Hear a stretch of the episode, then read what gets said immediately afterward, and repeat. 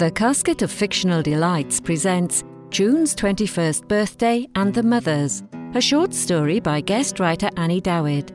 The reader is Cherise Silvestri. Did Maria prepare the back bedrooms just in case? Beth quickly scans the two small rooms. Yes, they're ready. She does good work.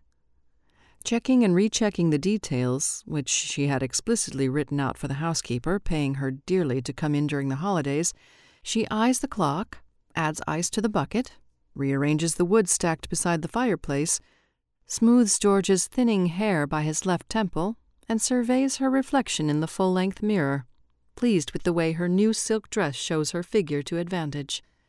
Beth, you're gorgeous. Don't worry. It'll be much better this year, I promise. But where are they? It's 7:30 already, and you know the biologists will say they can't stay because they have to run a marathon in the morning, and June will have some excuse to leave early. I was hoping they'd be here by now so we wouldn't have to rush. Beth opens the door to hear the ocean, its steady roar a comfort to her nerves. She would live all the time at the beach if her practice wasn't over the mountain and such a harrowing drive. George can do most of his business over the phone these days. He hardly needs to go into the office any more. She doesn't like that they live during the week in the house where Pauline and George raised their children, even though she has redecorated from attic to basement with George's money and sanctioned to do whatever she liked. Although the Glorietta house now reflects her taste instead of Pauline's, Beth still feels funny there. This house, too, belongs to George and to her stepchildren. Pauline had never been happy at the beach, according to George. Firmly shutting the door, Beth banishes doubt about her financial and emotional autonomy in her second marriage. She had always admired George, been impressed by his strong sense of self, his carriage and presence, even at the most difficult moments in their mutual history as their families intersected. Her oldest son is the same age as David, and both boys had competed in swimming galas, briefly her son beginning competently in the opening meet of their sophomore year, David nearly drowning when he hit the water, then rushed to the hospital to have his stomach pumped of tranquilizers, stolen no doubt from Pauline's medicine cabinet. George had exhibited considerable grace under pressure while Pauline got hysterical.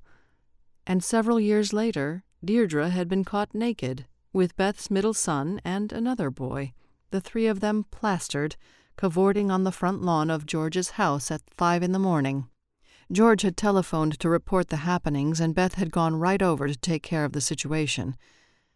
That dawn was the beginning of her friendship and flirtation with George, when they decided together to laugh the incident off after delivering a brief speech on decorum, moderation, and birth control. Knowing further sleep would be impossible, they drove to the diner beside the bridge to watch the sunrise over a coffee looking east over Angel Island and a new day. They're here, George calls. I can tell my old Alfa anywhere. And there's the biologist Volkswagen. God, I hate those damn engines. Checking her makeup one last time, Beth takes a deep breath and opens the door. Welcome, Tom, Allison. Come on in, David. Tina. They exchange quick kisses. Deirdre, you look lovely. Aren't you chilly? Where's June? I thought she came with the rest of you. Slipping past, Deirdre reports June wanted to take a walk and said she would be in shortly. Frowning for a fraction of a moment, Beth then regains her smile. You can put your coats over there. George, can you get them some hot drinks? Let's sit down around the fire. We've bought a stunning Murano vase. Well, they're not exactly new. We went to that big antiques fair up in Sonoma. Have you been? June's absence makes Beth wary. The rest of them don't affect her that much. They are ordinary people with the same problems so many of the young are afflicted by these days, her own children included. Though David, Deirdre, and June have been particularly prone to substance abuse. She has treated the offspring of the wealthy for a long time and lately finds it hard to be intrigued by their apathy. June, however, seethes with rage and that's what makes her interesting. Beth has generally seen this brand of anger in boys.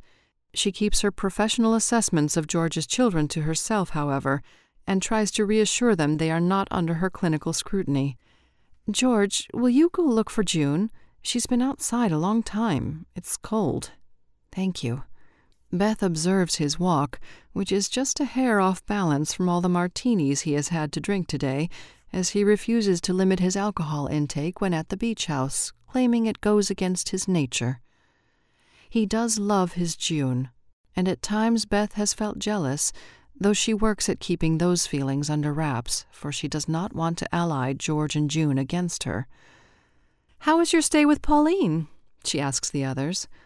They praise Pauline's cooking, the apple pie. She not only made her own crust, but she picked the apples herself in an orchard up north. She went with one of her migrant students, Deirdre reports. I'm glad you've had a good time. There's more coffee, Deirdre. Help yourself. And you must try these chocolate mints George picked up in Belgium last month. They are out of this world. All politely accept, then excuse themselves to go out and smoke, except for the biologists. The moment her children leave, Pauline begins to worry. Deirdre, who is definitely drunk, is riding with David and Tina, but June, who is probably drunk, has insisted on driving herself. In the reservoir of Pauline's memory, where she keeps the information she hates to dredge to the surface, she knows June must drive this way often. Should she call George at the beach house to make sure they've all arrived safely? Visions of disaster embellish themselves as she cleans the house. The Alfa Romeo, how she despises those tiny cars, smashed by the side of the road. June having fallen asleep at the wheel in her miniature car driving head first into a truck's glare on the slippery serpentine curves of Highway 1. A policeman pulling the sports car over for erratic driving and June reacting violently, spitting foul language and then handcuffed like a criminal. Nervously, she checks the clock, knowing it is too soon to call, fighting the knot of deep panic growing in her gut. Deciding to be foolish, to risk her daughter laughing at her, Pauline succumbs to her fear and flies out of the house, her apron still tied around her waist beneath the winter coat. She drives too fast on the curves, but few people are out at this hour, and her car is big and sturdy, a car to protect her. Teeth clenched, her left foot tapping the floor impatiently, she surpasses the speed limit the entire way to the beach, which is not far as the crow flies, but which must be reached circuitously to get around the mountain.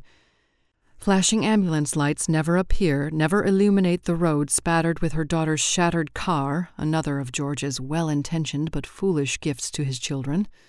The last miles whir by, and she screeches to a halt behind June's car, parked on the shoulder of the road near the bungalow. Relief floods her like an incoming tide, precious and unstoppable. You are a neurotic old woman, she tells herself, yet she does not regret the journey. The lighthouse beam finds its way between the scattered houses to brighten the patch of road where she sits, taking deep breaths inside the big car.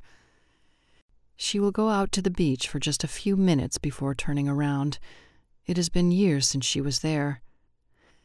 Passing the side windows, now double glassed for insulation, she notes, Pauline sees her children, Beth and George, sitting, drinking from demitasse cups.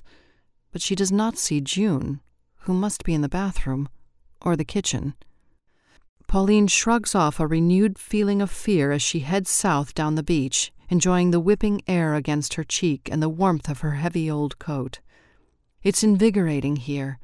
She could never take pleasure in the beach with George, feeling in those days she needed weekends to re find herself in the big house in Glorietta, needing all that space just for her sometimes. The beach house is cramped, squeezing the breath right out of her. These days she can breathe. Today has been especially nice except for the last part when June spent the dessert badmouthing her father. And even though Pauline feels ungenerous toward George's second wife, June's angry comments make her uncomfortable.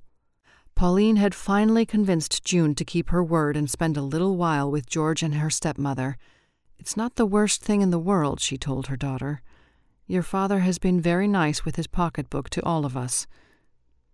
Calves and lungs aching from her lack of exercise, Pauline is heading back toward the car when she sees someone running very fast out of the beach house. Smothered panic sparks anew, and Pauline too begins to run as quickly as she can. Something has happened to June. She knows it in every cell. The person is now splashing into the ocean. It is Beth, slim and sure and a powerful swimmer, now returning, pulling a body, pulling her baby, June. Pauline covers the painful stitch in her side with her hand and continues to run, lopsided, out of breath, reaching the two of them as they collapse by a stack of blankets waiting there curiously, as if planned. Swaddled, wrapped in a soft, warm cloth, sleepy, still, June lies back into the arms which enfold her. Mother. Her mother is pulling her in, tight, pressing her to her breast. She looks up to find not her mother's limpid hazel eyes, but the sharp blue of Beth's, and at that moment, when she is gathering energy to shrink from Beth's embrace, she feels a drop of wetness covering the invisible, tenacious mole June despises so. Part of June is still bobbing in the water, a comfortable buoy like rocking which makes her lean back against her will into the soothing arms. When she opens her eyes again, she sees the hazel irises of Pauline, who is regarding her through lashes aflutter with tears, her lips white. It is a look June imagines a mother would give a newborn child before it cries and proves itself alive. Tears course down Pauline's cheeks, and the way she clutches June, pressing her desperately to her breast, makes June feel as if it was she who must rescue her mother rather than the other way around. It's all right, Mom. It's all right. She manages to wrestle her arms out from the blankets to stroke her mother's gray hair. Pauline's body shakes as if keening for the dead. Shh, June whispers and closes her eyes. The soft warmth of down caresses her feet, which are being rubbed through a slippery fabric, heat passing from the strong hands into June's skin. It must be her mother who is spreading this heat, but her mother is still weeping, her head there on June's belly. The face looking at her with kindness is Beth's. Beth, who is rubbing life into her numbed feet. She sees now that Beth's hair is also wet, and she too is wrapped in a blanket, and June wants to laugh at the absurdity of the scene. Why are they both soaked? How are you feeling, June? Beth asks, and June says that she is fine, for she feels very good, sleepy and warm with the two women beside her, and though she remembers she is supposed to hate Beth, she feels too tired to do so just then. When she opens her eyes again, there are a thousand faces around her, George's looming largely in the foreground.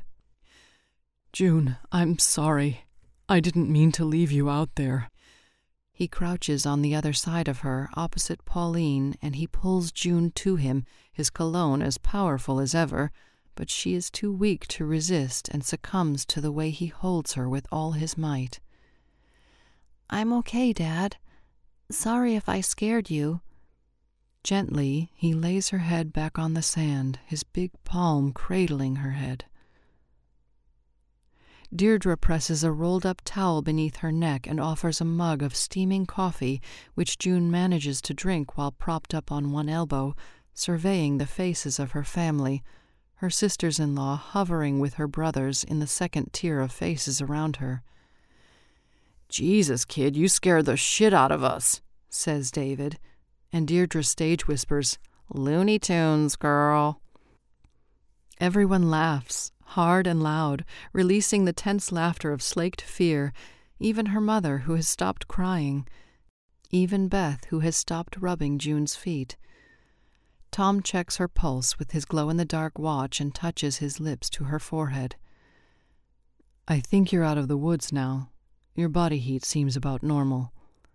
Allison hands her some gloves. June's head begins to throb, and she is wondering what kind of danger she might have been in when her mother says, What's all this? and pulls out the contents of June's jacket pockets, dumping the Seagram's whiskey bottles onto her daughter's lap. There are six green bottles with yellow and red labels, gold caps, all empty but one. Pauline and George look at her as if she has committed some heinous crime, their faces taut with shock and shame. They exchange a glance, shaking their heads in unison. Oh, June, her parents are saying, clucking their tongues. Oh, June. Her mother and father begin to talk to one another as if no one else were there. I didn't know it had gotten this far, and I'm absolutely appalled, just appalled. They are looking at her as if she has deeply and purposely disappointed them when Beth's voice pushes through their murmurings.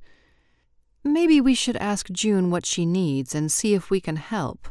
Can you walk now, June? June nods. Let's go inside, then. Anticipating Pauline's forthcoming protest, Beth adds, Please, Pauline, don't say no. Some hot tea will do you good. All rise, her brothers and sister helping June to her feet, everyone carrying something. Beth's shoes, an article of June's clothing, Beth's coat, June's shoes, George holding three of the bottles, still staring at them in disbelief, Pauline carrying the other three. Deirdre supports her sister's left elbow, whispering into June's ear, You sure know how to get everyone's attention. June apologizes, saying she didn't mean to do what she'd done, and all during the walk back to the beach house, she is aware of Beth's silent presence beside her. And it is only now, as the two exchange a nod in acknowledgement of their shared escapade in the sea, that June begins to understand that Beth has rescued her and what it means to be saved.